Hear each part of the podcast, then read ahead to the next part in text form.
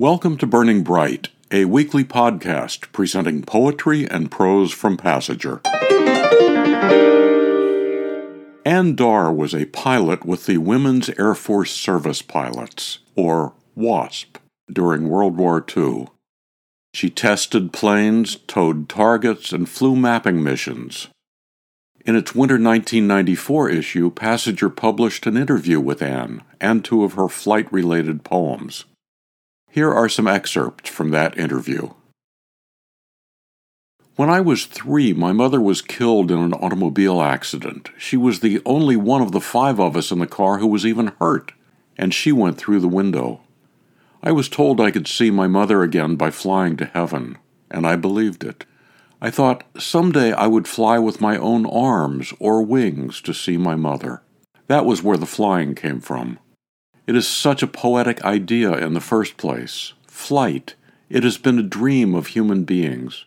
Pegasus, Icarus. It is a power dream.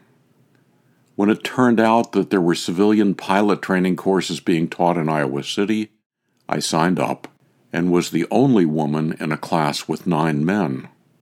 Freud would have said this was a death wish to join the conglomerate blue, but it was heaven I wanted to reach. Ann said that flight turns up frequently in her poems, often as metaphor. Here's Ann Darr's poem, An Old Film on TV at the Reunion of the Fifinellas. I watch the girl, hair flying, leap onto the wing of an AT 6. I know who she is. I have made that leap.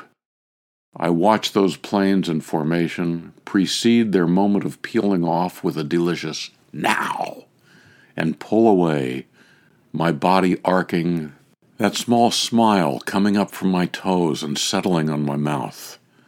Oh, clear arc in the air, when did I begin forgetting I can fly? Ann Darr's poem, An Old Film on TV at the Reunion of the Fifinellas. Ann was a pioneer in the world of flight. Two other pioneers in that world were Wilbur and Orville Wright from Dayton, Ohio.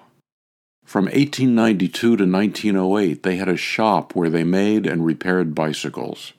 That experience gave them the mechanical skills they needed to build the first powered flying machine.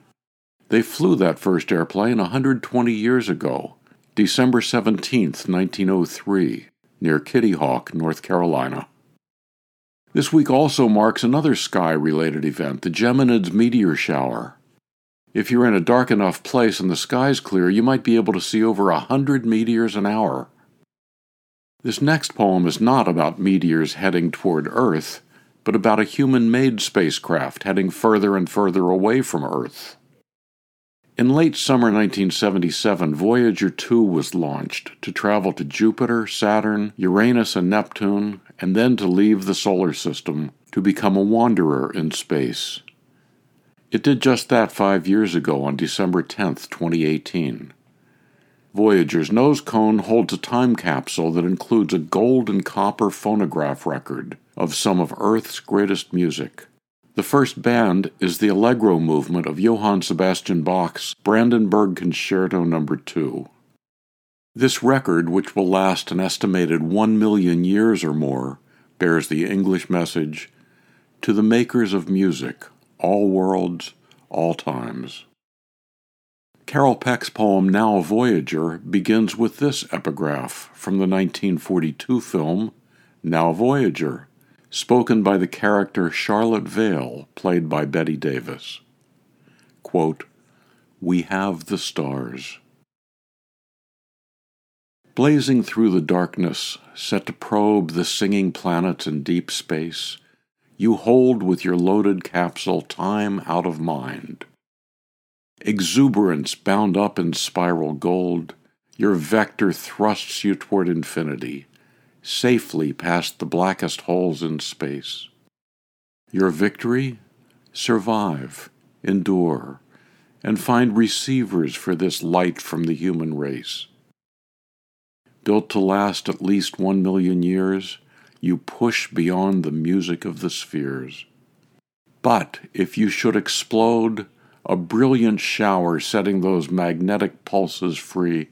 That golden song of joy will feather out, spiral past each brimming galaxy, float serene among the dusty stars, and then soar high on pure electric wings to bend around the wrinkled edges of time, back to the mind from which all music springs, charging all the universe unbound with ringing holy silence, holy sound. Now Voyager, Carol Peck from Passager, issue 55. Carol said, I borrowed from Madeleine L'Engle's book A Wrinkle in Time for my image. The Wrinkled Edge of Time, and wrote to thank her, enclosing a copy of my poem. She sent me a lovely handwritten reply. To subscribe to or learn more about Passager and its commitment to writers over 50, go to Passager.books.com. You can download Burning Bright from Spotify, Apple and Google Podcasts, and various other podcast apps. For Kendra, Mary, Christine, Roseanne, and the rest of the Passager staff, I'm John Shore.